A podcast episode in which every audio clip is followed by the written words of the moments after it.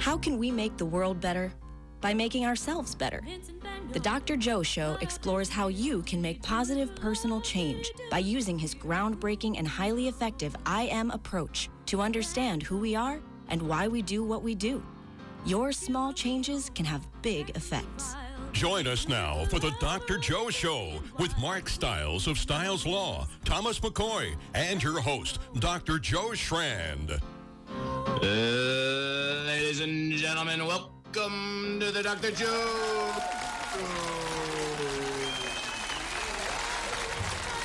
Oh, very nice, Mark. You know, there is something so heartwarming about the introduction to this show, and that is absolutely because of you. Well, thank you, Dr. Joe. You're very welcome. Now, how are your oxytocin levels right now? Really good. It usually shoots up pretty high when I do that, you know? Yeah, yeah. And get just prepared. You saw me mentally preparing. I- I, did a little bit of that meditation right beforehand. Yeah. I know and it's great. You you really time it because you know you let. By the way, that's Sophie Shrand singing uh, one of my songs that I wrote called Van Gogh. You you you, you get it right there, right at the exact moment Yeah. every time. It's wonderful. Well, that was challenging when we had to pivot to Zoom, right? We were trying Yeah. to communicate with the radio station and trying to figure out when to come in. And I think uh, Ben and I have uh, figured it out in uh, in our own minds virtually, and uh, we let it we let it play out to the cue. There's a there's an absolute cue now, and uh, and we didn't even talk about it. And he's got the audience cheering, and uh, we're we're making this happen, COVID or not. It's happening. We are, we are. It's happening. And then once all of this stuff is put together, Tom McCoy uh, edits it down and, and makes the podcast and other things. Tom, how are you doing this week? Well, it's a very special feeling, Dr. Joe, isn't it? This was our first over 60 day, I believe, of the year here in Marshfields. Is it true? It, it, it is so warm and delightful outside today. Who knew? Who knew this was what March would be like? Because the, the snow has melted. It's been wonderful. It's been wonderful. You know, we're, we're going to get started in a minute, but but um, Mark, you had some story that happened that I think would lead right into this, and then I'm going to have Tom introduce our guests. Well, it was kind of uh, it led into your book, The Fear Reflex, Ah, yes. and you know I've been spending some time up in the mountains and getting smarter with the mountain air, and I was out skinning in the back mountain, back country of where we're staying, and I ran into a woman I haven't seen in many many years. And we were talking and i knew she used to work for uh, the national forest and she was a ranger. And her husband was a wonderful man. May he rest in peace richard. Wonderful wonderful guy. And he was actually the reason that we decided to get our place where we did. But i was i was skinning right? We've talked about the skinning that i'm doing now. You put the the skin on the bottom of the skis and you actually go up the mountain and then you take them off and you can ski down the mountain. It's awesome. It's the fastest growing segment of, of uh, winter sports right now. And you can imagine why with COVID, people trying to get out in the wilderness and such. But so I run into her and I start talking to her about, you know, how, where do I go? How am I, how, how am I to get up to the top of the mountain as opposed to, you know, being drawn back into other neighborhoods and such. And um, she was explaining it to me. And then she's like, but, you know, in the summertime, in the summertime it's way better and i'm like well they got bears in the summertime don't they and she's like yes but don't mess with the bears and i'm like but shouldn't i be afraid of the bears Huh. she said don't be afraid of the bears and i said well what if they're hungry they're not going to mess with you. And I'm and I'm calculating this in my head because there was a time where I was hiking with my boys and I felt the presence of a bear. Was the bear there? Was the bear around? I don't know, but I felt the presence of that bear and it made me really, really anxious. And it Hmm. and I've had this running around in my head because I'm not a mountain person per se. This is a new phenomenon for us. So the thought of hiking in the summertime has always made me really nervous. And she eased that anxiety from me because of her knowledge. And she's she said, yeah, I said, well, what if what if they come at me? And she says, you mm-hmm. tell them to get back in the woods. And I'm like, what? Really? Like that that works? You raise your hand and you yell at the bear, and she's like, Yeah, but they're not gonna mess with you. If they see you coming, more likely than not, they're they don't want to see you. They're gonna go the other way. And it was really you know, with COVID and all this fear and everything that's going on, it was really kind of nice and liberating to say, you know what? I'm not going to be afraid of that anymore. Oh, I'm not going to be afraid of the bear in the woods that's not going to mm. mess with me. And it's not going to stop me from going summiting to each one of these mountains around here because that was my obstacle.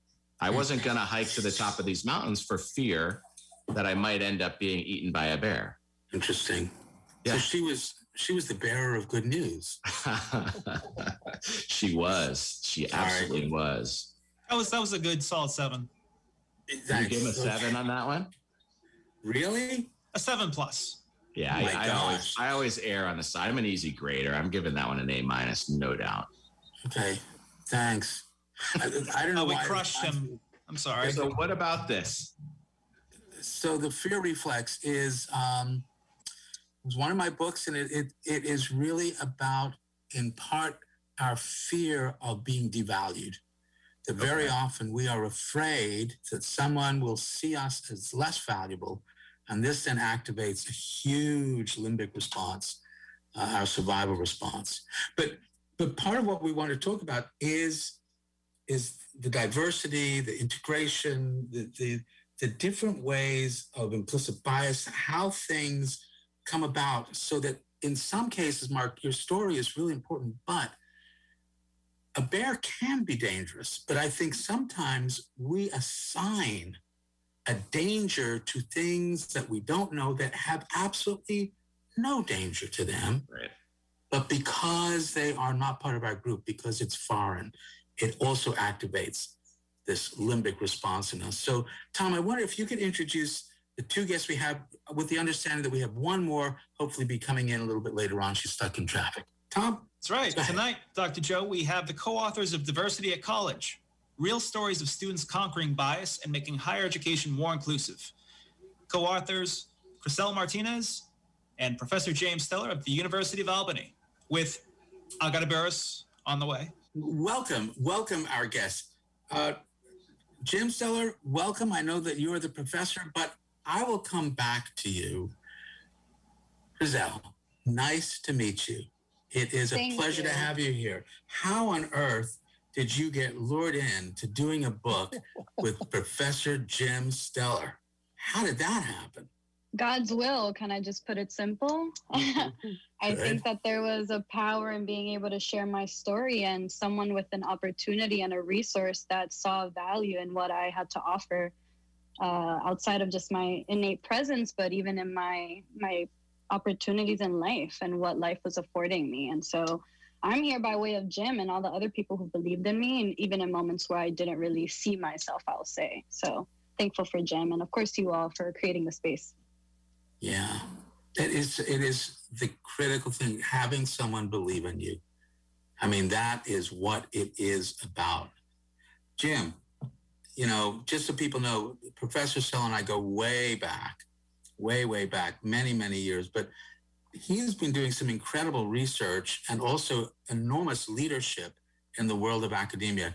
Welcome. Tell us a little bit about how you got involved in doing this book.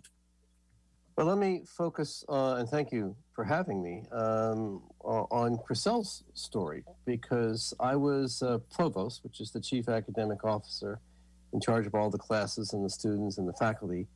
And I went to this um, thing called an EOP convention.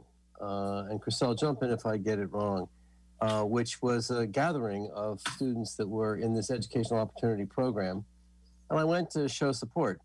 And Chrisel gave a speech. Uh, and actually, it was a slightly delicate matter because she was running for vice president of the student government and she's a member of EOP. And I thought, this is going to be interesting because she's speaking to her own people. How will she handle it? And uh, when she was finished with the speech, I was just blown away with her her deftness about how she really got across the important message of the things that she was standing for in her campaign, but did it in a way that that resonated with, but but didn't abuse her privilege as a member of this community. So as she was walking to the back of the room, I couldn't help myself. I jumped up out of my seat and ran over to the side discreetly and said, "I've got to meet you, um, and could you please talk to me because I don't know how you just did what you just did."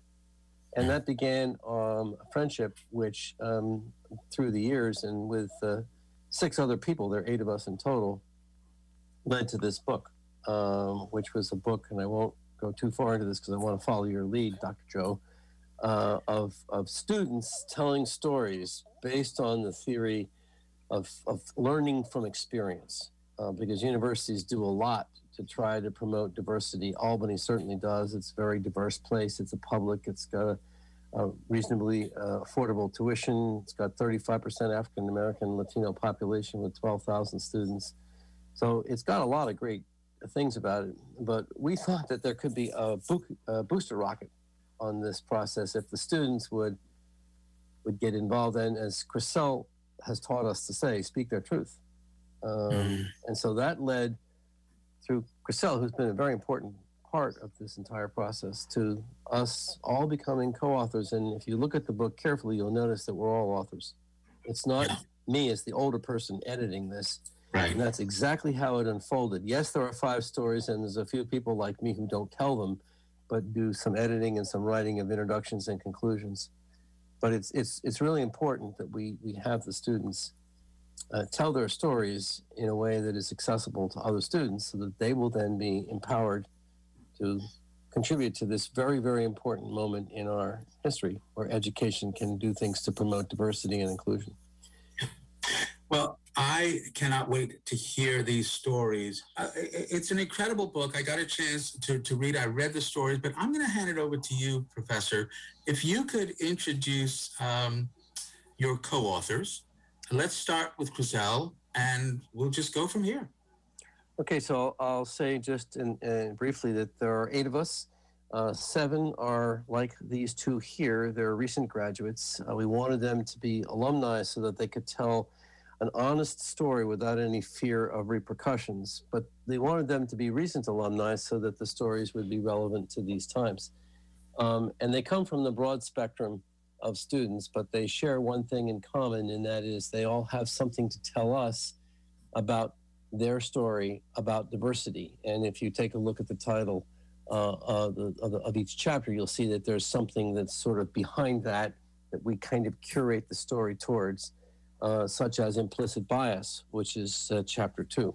Uh, so Chrisel's story is titled Chrisel's Story Low Socioeconomic Status and Peer Support defying gravity. Mm. And if we could have Chrisel do hers, then I'd like to turn to Agatha, and that'll give us a flavor of the book because that'll give us two competing or not competing, contrasting stories to tell. Uh, and if that's all right, I'll leave it there and ask Chrisel to uh, tell her story of uh, defying gravity. Thank you, Jim. I appreciate that introduction. Hi, everyone. Chrisel Martinez. Defying Gravity. Uh, sidebar John Mayer is one of my favorite artists, and so I took that a bit from him. Um, my whole life experience, in some way, as of now, has been a subset of me defying gravity, defying the odds that were set against me. I am a brown woman, evidently, born and raised in Harlem, New York, which, for those who do or don't know, it's a low socioeconomic background. It's a hood for those who are, you know, colloquial terms. Um, I'm a daughter of a single mom. There were four of us. And my father, we labeled him a part time dad. I'm thankful that he was there, but not as actively as most of our parents were in our lives. I think that for students who are born and raised by single parents, but also immigrant parents, um, it's part of the rhetoric that we learn to accept about our stories and how our upbringing is. And I think for me, I always sought a different route. And so in my chapter, chapter four, I defy gravity by talking about all the opportunities that I chose to bring around me so that I can elevate. We were talking about elevation earlier, so that I could elevate myself and also my generation and my legacy. And so my story began with thankfully my mom who immigrated to from the Dominican Republic to the United States. And from there, a series of factory jobs led her to finally be able to remain in Harlem, which has been our home where she raised all four of us. Uh, we were privileged enough to have education through private school. And so that was a bit of all we had. We really just had school. Um, we often were made fun of because of our uniforms and all these other things that kid would kids would make fun of each other for. But what they didn't really know is that that's all we really had, and that was more than enough for us. And so, from going in through the colleges of high schools that I went to, eventually I landed in U, at U Albany. And so I was able to enter as a recipient of the Educational Opportunity Program, which provides financial support among social support, psychological support, peer support uh, for students of low socioeconomic backgrounds. That was a term I've never heard of. I just thought of the term poor kids, uh, people from the hood, again, like I said. Um, but in scholarly academic spaces, uh, students that come from the backgrounds I do uh, were labeled often as disenfranchised, uh, marginalized. Um, and that's not what I experienced in my life. And so, so much of Defying Gravity is me talking about how I set, I just broke records for stories of people that had looked the way I did and come from backgrounds that I did um, and I defied it. I chose not to accept that as what it was because I knew it was so different. And I think that often the narrative that we are sold is not often the truth. Um, and so, so much of Defying Gravity for folks who have the opportunity to read it is just talking about the experiences I traversed in college of learning about what the book said about my upbringing, about who I was, mm-hmm. and actually experiencing who I was and the depths to all my experiences, the beauty and the struggle that is found. And so chapter four talks about a lot of that and just makes the connection of how even though my circumstances made it seem as if I wasn't getting far, I, I've made it far and I know that there's only farther that I can go. And it's just a motivation also for people that come from the spaces that I do to know that we can break boundaries and break barriers every day, even in how we live. And I'm thankful for being able to share that story. So, if I could just say one thing, uh, Joe, before you begin. Please. Notice the, how Chrisel uses the word we. Now, this might not have a, an impact on you, but it certainly does on me because she had this tremendous support from her family. Um, and then when she got to the University of Albany, there's another group of people that formed a second family uh, for her and for other people who were from this this kind of background. And this program called the EOP program um, has students that should not graduate, graduate at a rate that is much higher than the average. In fact, uh, they graduate in the 90%, they convert to sophomores in the 90% level and graduate uh, 10 points over the average of the average student at UAlbany. So classically in America, students that come from these backgrounds don't graduate at high rates. Here you've got a program that graduates students like Chrisel at a very high rate because it forms this family, this bond, this we that she talked about. And so uh, I think that's an important social science principle of us helping each other. Um, and it's um, a remarkable thing to think about that you can do on your own, as you often say, uh, make small changes with your peers uh, to get uh, your peers to go forward. And Chrisel does this. She does this all the time. I don't even know if she knows how much she does it, but it's wonderful. It, it, happens. I think that also within our communities, that's what it. That's what we're talking about. The we. The we is so ingrained to who I am that I often don't explain it to people because I think it's so normalized, but it's not. A lot of people, especially in our society, are very individualistic. But I think. But what definitely got me through college was EOP and having a mother figure. Uh, she's a director now, and she was the one who created a way for us in a college environment where there wasn't a way for us. I don't think that we often talk about how students that come from urban areas are not accustomed to suburbia, especially with college. It's not normal for us to be in a college environment. I remember going into a pre college program through EOP before I started school, and I would hear birds chirping, and that was so irregular to me. I came from the precinct wasn't far from where I lived the firefighters weren't that was my normal right? And so to go to a college environment and have even a difference in sound even a difference in food i definitely needed that peer support. And so much of my chapter talks about how the people around me who came from those same environments elevated each other because we that's all we really had. We didn't have mom or dad or siblings. We just had one another and our desire to want to progress. And i think that made most of the difference and, and the desire and the people who believed in you that you could Absolutely. do this. Role models right? I think that something i learned in my research was that students from the hood don't have role models. Your role models are honestly this is very stereotypical but it's you know it could be your local drug dealer. It could be you know your vecina which is a neighbor in spanish and she probably doesn't have a lucrative job but she gives really kind advice. Those are our role models. And honestly when you're trying to elevate that's not someone who's going to steer you in that direction right? And so the peer support the individuals the mentors jim being one of many was what gave us at least the vision that I see someone, I can touch them, I can hold their hand, I can be them. And so I think that makes a big difference for a young teenager in college in a way that a lot of people don't even consider who their role models and who their mentors are because they have so many people around them. What an interesting experience also to be walking around in private school uniforms in the hood where are you part of this group? Are you not part of this group? Where do you fit?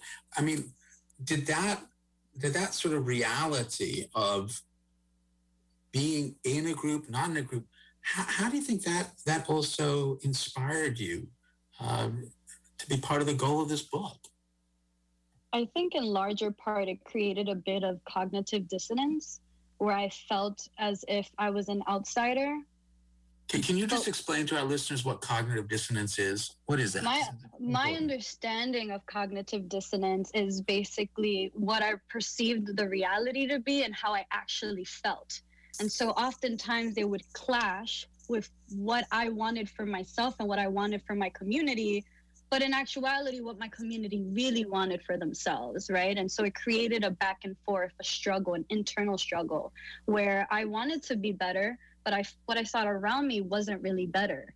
And so oftentimes, of course, it did push me to want to be more. But then when I would come back home, it was this really internal struggle of of questioning if my community wanted the same for themselves. And it's still I can't tell you I have that question answered. I'm still kind of finding the solutions for that. Mm. Mm-hmm. Well, we will definitely be exploring this more. Jim, can we um, shift over for a moment to our other guest. Right. Other I think it's important to uh, to see several stories because then the mind can sort of pull out what is the similarity, and we can talk about that after. But Agatha is uh, um, a person that I knew uh, at Queens College, so she represents another public university, which happened to me and be in my background. Um, and uh, when I first met her, um, she was coming out of her shell. Now, her shell meant, and I'm going to let her tell the story, being an immigrant, coming from Poland, not speaking English well enough, or at least doing it with an accent, so that people made fun of her. So the title of her story is Stereotype Threat The hmm. Fear of Starting Over. And let me let Agatha tell her story. Thank you, Jim. Thank you. Yeah, you you pretty much said it very well.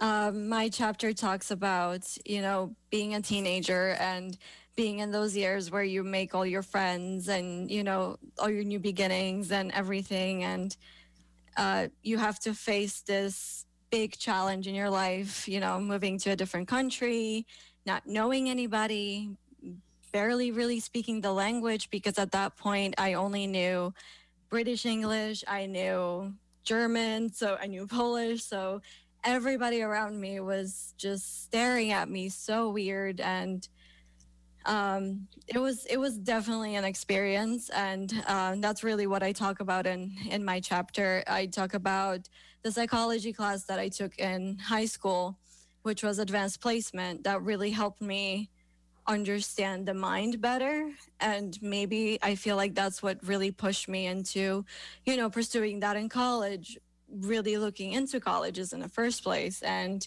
um, that's how i met jim. I took this uh, pleasure and pain class, which I had really no idea what it was going to be about. And, you know, I fell in love. We, Jim and I had a great connection. And I, you know, we ended up writing a blog together. We ended up starting teaching uh, Psych 101 together in like a flipped classroom type of way, which we teach up until this day. And I also ended up working with another professor that was teaching the class alongside Jim in a neuroscience lab. So I feel like my chapter is just about not giving up, not letting the stereotype threat get to you, and just, you know, keep moving forward. So let me just add one little piece to that. Uh, Agatha came to me uh, when we met in this class, which was a large class, and somehow we got talking afterwards and we got talking about teaching. And she said, You have to do something when you teach, Professor Stellar, to reach people like me. You can't just give us the material in the class and expect us to learn it. You have to do something to draw us out. And I asked her what she meant by that because I was about to begin teaching Psych 1. Uh, and so that was uh, a great up, great a thing for me to have done because she brought me all this material, TED Talks and other things about how uh, this technique, which we don't need to talk about, called a flipped classroom and reaching out to students and having them um, do little exercises. Uh, so we designed and taught that class at Queens. And then I left and went to Albany. And after I stopped being provost, uh, I, I, went back to the faculty and I said, I want to teach that class again. And I called up Agatha and said, Are you still game? And good fortune for me, she said she was. And so we are now doing it this semester. We've done it three hmm. times here. Uh, and in, I won't go through the details of the course, but it's it turns out it's been pretty highly rated, and I think it it does something. Now we'll see if it if it produces um, better grades in upper classes or learning or more retention, the kind of things that EOP is famous for. But you see the commonality here about being reached somehow um, and also, you'll notice that in both of these cases, uh, this was a duality. I didn't reach down to them, even though I'm older. It was a, it was, a, it was an equal conversation. We reached each other. I mean, we talk about diversity. Right? I mean, diversity at college, and and I think this this leads to a whole area that I'm fascinated by. Is why do we why do we think that there is so much diversity when we have so much in common? good question. What do you guys think? Because because it's such because you're you're. Let me let me let me back up a bit. What what was the goal? What is the goal of the book, Diversity in College? What what do you message and what do you want people to take away from this book? Because they're great stories. I've had a chance to, to read through it. Each one has this message but what are you hoping for? Agatha, you want to start and then we'll go to Priscilla? I do. So I think it's about, you know, the diversity in every one of us. It that's what's bringing us together. And that's what, you know, that was the point of the book is that everybody learns differently. We might come from different backgrounds. We might, you know, have different beliefs and all of those things yet are the things that bring us together. Yes. Yes. There was there's a, a, a bumper sticker years ago. You are unique, just like everybody else. So, um, that what, what about you? What, what, what was the goal for you? I, my mind now, I'm a very mental existentialist person. So now I'm going through different thoughts about how we are all very different, but the difference that we have is what ties us together. And I think what Jim beautifully did in this book was being able to create the separations in our individuality and allow us to find that power in our individual stories, but then being mm. able to come and collaborate and bring this collaborative brilliance together in a book. And that's why i think there's a power in diversity is because you you show the the the individual and how they are who they are by whatever means but then you bring it together in the collective and you also give it power too. It's a both and situation. I also add something quickly here and that is that this book probably took an extra year to produce joe because of the intense wonderful conversations that we had as a team Um, and we call ourselves now the book family. And that's actually a term Chrisel invented. Um, and I think that sort of uh, says it all because we really, each of us, contributed to each other's chapter, even though Chrisel's and Agatha's stories are their own. They're curated, edited, massaged, appreciated by the other six or other five people. There's eight of us in total um, that were involved in it. So uh, it, it is, it's really a wonderful collective work. And we thought that, like form follows function in architecture, the idea of us being authors and, and being able to tell that story, and thank you for asking that question, um, is, is a sort of a, a, a story in itself about what the book is doing. Yeah. Who's, who's the ideal who's the ideal reader? Is this a is this a guide to people going to college? Um, I would say we would like to target undergraduates, um, but we would hope that Mark, you would read it, Right. and maybe that uh, football player son of yours would uh, get something out of it if you talk to him about it. We were hoping by being authentic, stories being authentic, to, to be able to actually reach everybody. But what we're most pleased about is when a college or university, and this book was uh, came out in December, um, it Wow. gets adopted by students. We were hoping that undergraduates would, would read it and then talk to us. And they're Hmm. starting to. Hmm. Good. I didn't realize it just came out. Yeah, it's been uh, months. Yeah, yeah. And that that's that's absolutely part of why we, we wanted to get you guys on the show as soon as possible to to promote it and let people know it's there. Yeah. With that in mind, how do people get a copy of the book? Where do they go?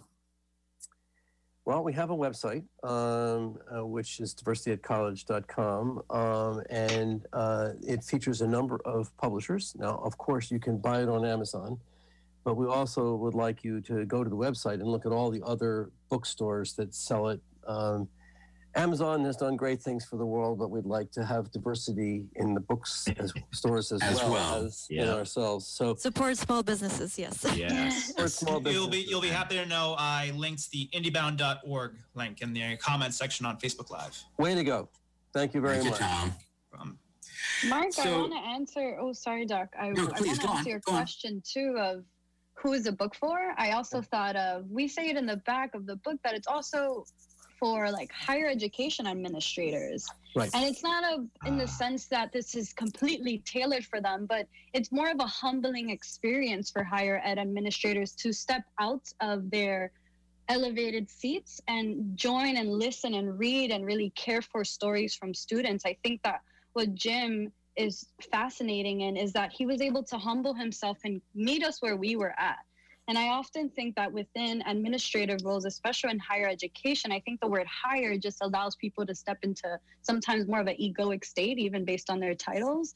And it Mm. allows people to understand beautifully what Jim did and what he's so modest about is that he met us where we were at time and time and time again. This has been a production that I've graduated, it's been four years, and I Mhm. started this my sophomore year. So this is almost seven to eight years of production Right. that has really led to this like this moment. Um, but it's also not only for the student and the scholar, but it's also for the administrator to really step down from their higher positions and really like sit in and really listen and read and feel the the empathy of these stories and how we can make a change in an entire university. And by the way, you have to notice, Chrisel was the one that brought that up. I didn't. So I'd like to think that I'm living up to what Chrisel said about me. But you see, I still need help because we all need help. And so it's been a wonderful experience for me to be with them. And that's why I'm so happy to always appear with them because I still need help. So, so would you say that the, what we're doing right now is actually an example of experiential education? Uh, let me mean- take that one if that's okay. I, I would. Please. For two reasons. One, I think um, it's it's a live experience. Uh, we're talking to each other. Um, we're listening to people tell their stories, and storytelling, I think, is a very important part of, of, of, of experiential learning. You tell your story about your own life, and you have some experiences like working or being a community service or something else uh, in college that that can make that and the second thing is it goes more to the word of authenticity. This is just a touch of the brain in here, which I know you like, Dr. Joe. And that is that we're really doing two things at once. Where we've got the content here, which we could write it down in a transcript and read it. But there's also something else that's happening, um, and that comes out in the voice. And if you're on Zoom, what you see in facial expressions, and that is an emotional segment of it. And when uh, Chrisel talks about the the um, uh, administrators being up there, I think of the ivory tower, and it's sort of gutless, emotionless. It's all logic, and and, and that's just fine. But if you want to be a, a, good person, you need to have that learning from your direct experience. You have to have your heart working with your head. So this is a book from the heart. And when mm. it, it humbles people, it does that because it gets them by the heart and shows them by example that they have something left to learn. Listen to yes. your students, administrators, for example. Absolutely. Well, there's that, you know, there's that terrible joke about, you know, how do you get a, how does a professor change a light bulb? You know, they, they hold the light bulb and wait for the world to revolve around them. So, uh, you know, and, and, and don't take it personally, Jim, because I know that that you are not that kind of professor, and and and that that's part of of another aspect to the, the book, at some point you talk about in-group strength versus without out-group disrespect and the idea that, the, that we can build an in-group, but it doesn't always have to be at the expense of an out-group.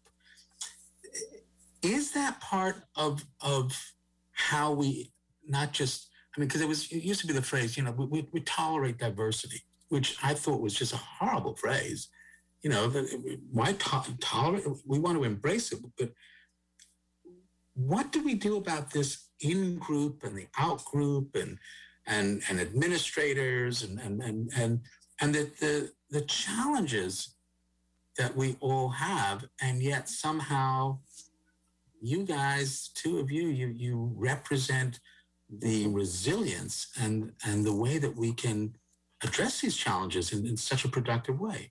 Chrisel, you want, did I, I don't know that I made any sense in that question at all, but go ahead, probably not, come. That's the work. no, you've, you made so much sense. I think that's the work. The work is to be able to step out of your in group to step into an out group that doesn't make you feel comfortable. It doesn't look like you. It doesn't sound like you. But there's something in that group that is going to elevate you and it's going to make you humble yourself in some way and to consider the world outside of your own blinders. And that's the work of society. I think this is a microcosm what we're talking about here of what everyone has to do. And i take i have a lot of cultural pride. I'm again my parents are from the dominican republic there's so many beautiful things I can talk about with the Dominican Republic, but there's also some difficult conversations on anti-blackness that I can talk about with Dominican Republic. Mm-hmm. But I can have those conversations. I can step into those spaces, and even though I know I won't always feel coddled or supported, I know that that's what I have to do, and I have to sit in a bit of that discomfort with an out group eventually to right those wrongs. And I think that as a society, we have to be able to step a little more outside of our comfort zone and our comfort nest with our people to step into other other spaces just to learn, just to listen. And then being able to do that paradigm shift, once we all start doing in little, little ways, it'll make a collective change that we're needing. Mm. Agata, what, what are your thoughts on this? No, absolutely. I agree. I agree with what Chrisel just said. Uh, you know, it makes a lot a lot of sense. And in my case, it was just kind of fitting in with a group of people that I didn't understand and a group of people that didn't understand me for the most part and tried to find a common language with them. Um, so I feel like each and every one of us had a little bit of that idea in them as we were writing the book as well. Mm-hmm. What do you think the fear of inclusion is all about? I mean, why why are human beings afraid of this at all? So let me let me try that one for just a quick second and see if my colleagues would agree. I think we're just built, and this goes back to sort of some basic neuroscience uh, to to live in groups. It turns out that uh, evolutionary theory is that we were too expensive to make Our brains required too much protein. Our, our babies tended to require care for years. So we just really had to function in groups. So we did. Mm. And in those groups, uh, we developed processes that are unconscious. Uh, you talk about one of them a lot oxytocin. Oxytocin seems to produce bonding, and um, it's in us all. And as uh, Paul Zak says, the best way to release oxytocin in another man is to give a welcome hug. The reason I picked the man is that oxytocin is a hormone that produces the milk letdown reflex and is probably involved in bonding of the mother to the child. Um, and that may be existing in all animals, even ones that don't live in groups. But but this group dynamic meant that we were also sensitive to who wasn't in our group, who was a threat, and who's going to be the most competitive with a tribe of humans, another tribe of humans. Right. And so I think we have these wonderful positive instincts to try to bond with each other. And that that's the other side of that coin is to see the outside as other. And so we either need to not do that, which requires the kind of work that Chrisel was talking about, or we need to decide that we're just one giant planet and we're all the same and there right. really isn't a difference that we're being silly about these differences um, one or the other has, has to happen and the best time i think to do that frankly or a good time to do it is in college Mm. Yeah, I, I could not agree more with you that, you know, we are one group. It's called humanity. I say that a lot.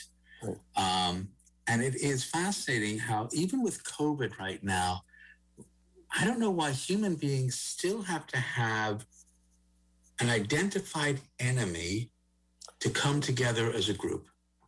You know, we, we still have to do that. And COVID is, is just, I think, another example of that.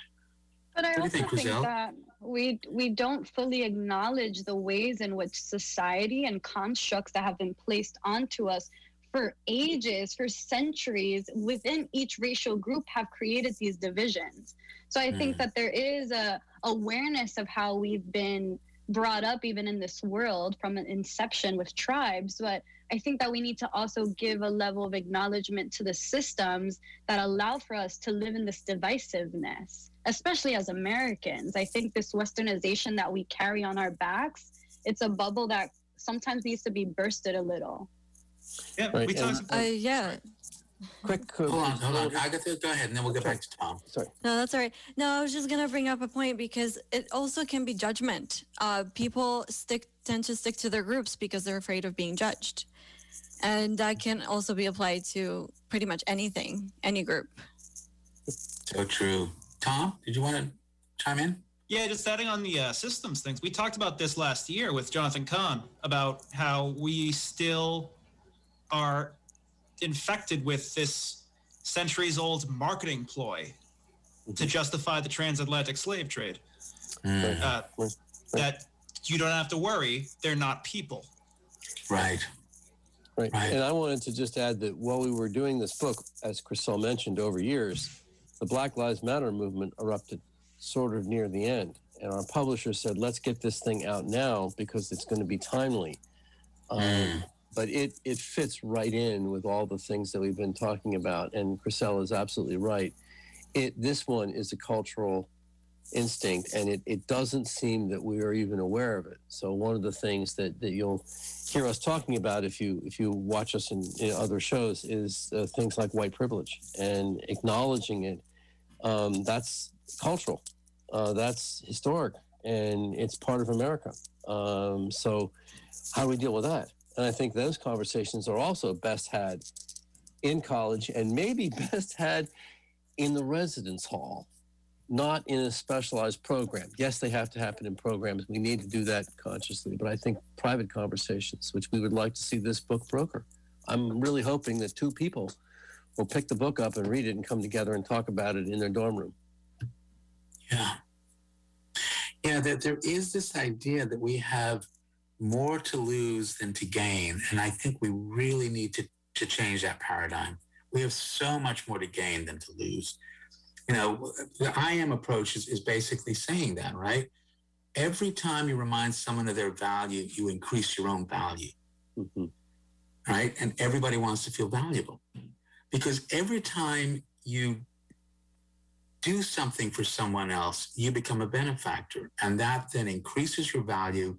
And in these small social groups that Jim is talking about, we needed to have value in order to remain part of that group. You have to contribute something, or else you are at risk of being kicked out of that group and being lunch, in essence, for a predator. so, you know, we, we have um, three guests tonight.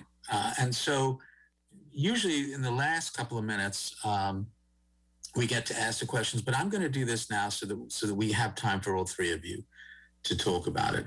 The I am, as you know, is saying we're all doing the best we can, uh, but we're influenced by four domains: our home domain, the social domain, which is everything other than your home, the biological domain of your brain and body, and what I call the I see, how I see myself, how I think other people see me. This is what we've all been talking about. You know, how does somebody see me if they see me wearing a uniform? How does somebody see me if I'm not talking English the right way? How, how do people see me and potentially judge me? But because the four domains interact, a small change in any domain can have a big effect. Small changes can have big effects. So, what I'm going to ask each of you is what small change can you recommend to our listeners so that they can embrace more the idea of diversity, not just in college, but in our everyday life? Jim, I'm going to start with you, uh, and then we'll go to, to Agata and then Chrisel. So I think what I would say is um, get out, uh, interact directly. Um, if you go uh, to visit someone, really listen. Uh, there's a saying that you have uh, two ears and one mouth, and so it's better to use those two things than the one. So, uh, and be genuine about yourself, including that you will need to learn something. So, in a word, get out, visit others, uh, listen with respect. Mm-hmm. Agata? I would say um, be teachable. You're not always right, um, mm-hmm. but also learn how to use your voice for good. Mm. Chrisel? Um, make sh- I'm. I hope I'm understanding you correct. If you're talking about the four domains, correct? Yes. And so the domain that resonates most with me is how I'm seen. And I think that what this book taught me and was a personal journey is having to navigate the course of my life and having to understand who I was outside of the mm-hmm. purview of what everybody else wanted me to be. And so, what I would recommend is knowledge of self. I think that people really need to do that introspection, talk to your mom, talk to your neighbor, I had to do to write my chapter, I had to work with my older sister to be able to do that backtracking so that we can talk about our childhood and what that meant for us. And so I think that I would let readers or recommend to really dive into that self introspection work at any age, at any level.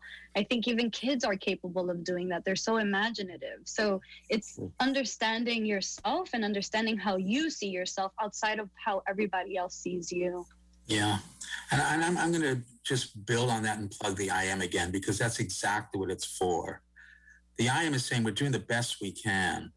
If you don't judge yourself, you have a better chance of really knowing yourself. If you can respect yourself, when you respect yourself, you will be able to look without the fear that you will be finding something that's less valuable. We are all doing the best we can. The second truth of the I am everyone's got one, everyone's interested in what you think about them, which means you control no one, you influence everyone. Mm-hmm. You get to choose the kind of influence you want to be. So I'm going to go backwards this time. Start with Chrisel, then we'll go to Agata, who's always been in the middle, and then to Jim. So, Chrisel, what kind of influence are you hoping to be? honestly this is a conversation i'm having with myself right now of how i want to position myself as a pioneer in the undoing racism work of america i think mm-hmm. it starts here we're a cradle for america for racism we've birthed it in many ways and i think we need to also dismantle it and i know that's a huge word for a lot of people but I would like to position myself. I am positioning myself and really doing that undoing racism work and really perpetuating positive stereotypes, talking about Black joy and Black prosperity. Mm-hmm. Agata? I would say um, I would hope to maybe help people understand and bring in the idea of growth mindset, which is basically um, knowing that your brain is not just set in stone, that it's you know neuroplasticity that it's it can be changed. You can work on yourself. Um, you shouldn't self handicap yourself. And just the idea of not giving up and pushing forward and being true to yourself and listening to yourself and to others and again being teachable. Yeah. Professor? Well i think i'm going to have to go with um, my field of so many years teaching and being an administrator in a university. And so, what I want is for universities to be responsive to their students, uh, meet them where they live. Of course, we have the knowledge that we need to transmit as professors, but we have a lot to learn from them. And then by doing that, I hope we can address in a powerful way, as been discussed already, the issues of diversity and inclusion, which aren't bad, but can be and need to be so much better in higher education. Yeah. I am so glad that you guys were here with us tonight and included us in this diversity conversation. Thank you. Guys, Thank you. we'll see you all next week on the Dr. Joe Show. Thanks, Ben. Always a pleasure. All right.